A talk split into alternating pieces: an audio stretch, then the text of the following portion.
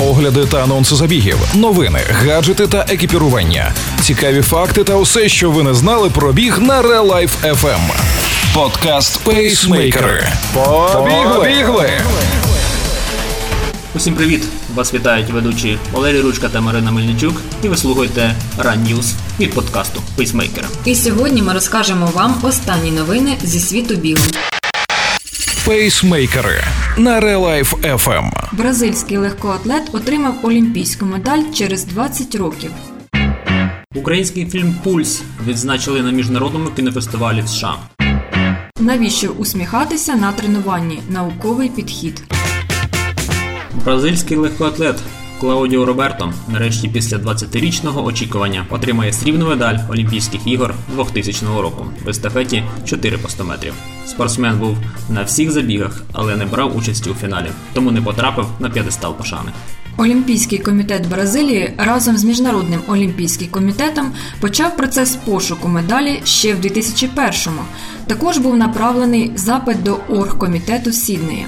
Ході переговорів отримали підтвердження, що Роберто отримає свою заслужену медаль. Ну і що, минуло всього лише 20 років. Церемонія вручення цієї медалі пройде на одному з турнірів Бразилії 13 грудня.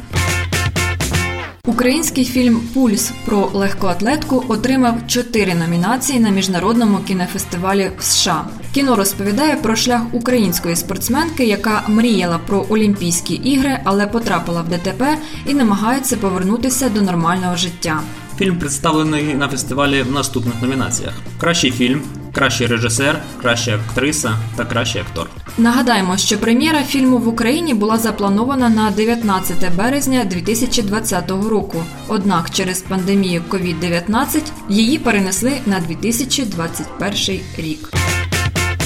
Знаменитий марафонець Еліот Кіпчоги запевняє, усмішка полегшує останні кілометри гонки.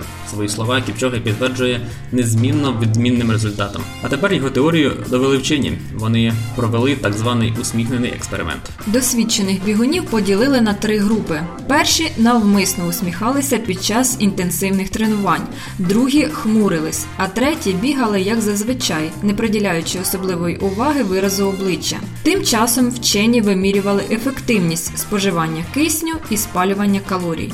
Результат, ви здивуєтесь, виявляється, що усміхнені спортсмени бігали швидше і легше. В середньому ефективність атлетів збільшувалася на 2,8%. І будь-який спортивний експерт вам підтвердить, такої кількості зекономлених зусиль і енергії досить, щоб значно поліпшити результат на змаганнях. Дивовижні результати експерименту вчені пояснили так: усмішка це миттєвий антистрес.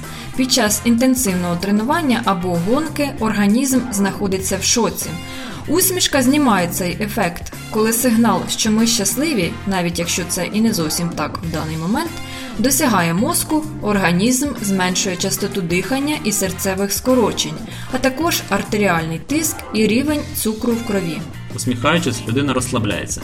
За рахунок цього поліпшується економічність бігу. Усміхнені люди мають більш впевнений вигляд. Одягніть усмішку на змагання, і суперники на дистанції будуть реагувати на вас по-іншому. Як часто потрібно усміхатися під час тренування? Точну кількість усмішок вчені поки що не підрахували. Тому, якщо мова про звичайне тренування, усміхайтеся якомога частіше. Усміхайтеся перехожим, якщо бігаєте на вулиці. Візьміть на пробіжку собаку, щоб усміхатися, дивлячись на нього. Бігайте з приятелями і розповідайте один одному смішні історії.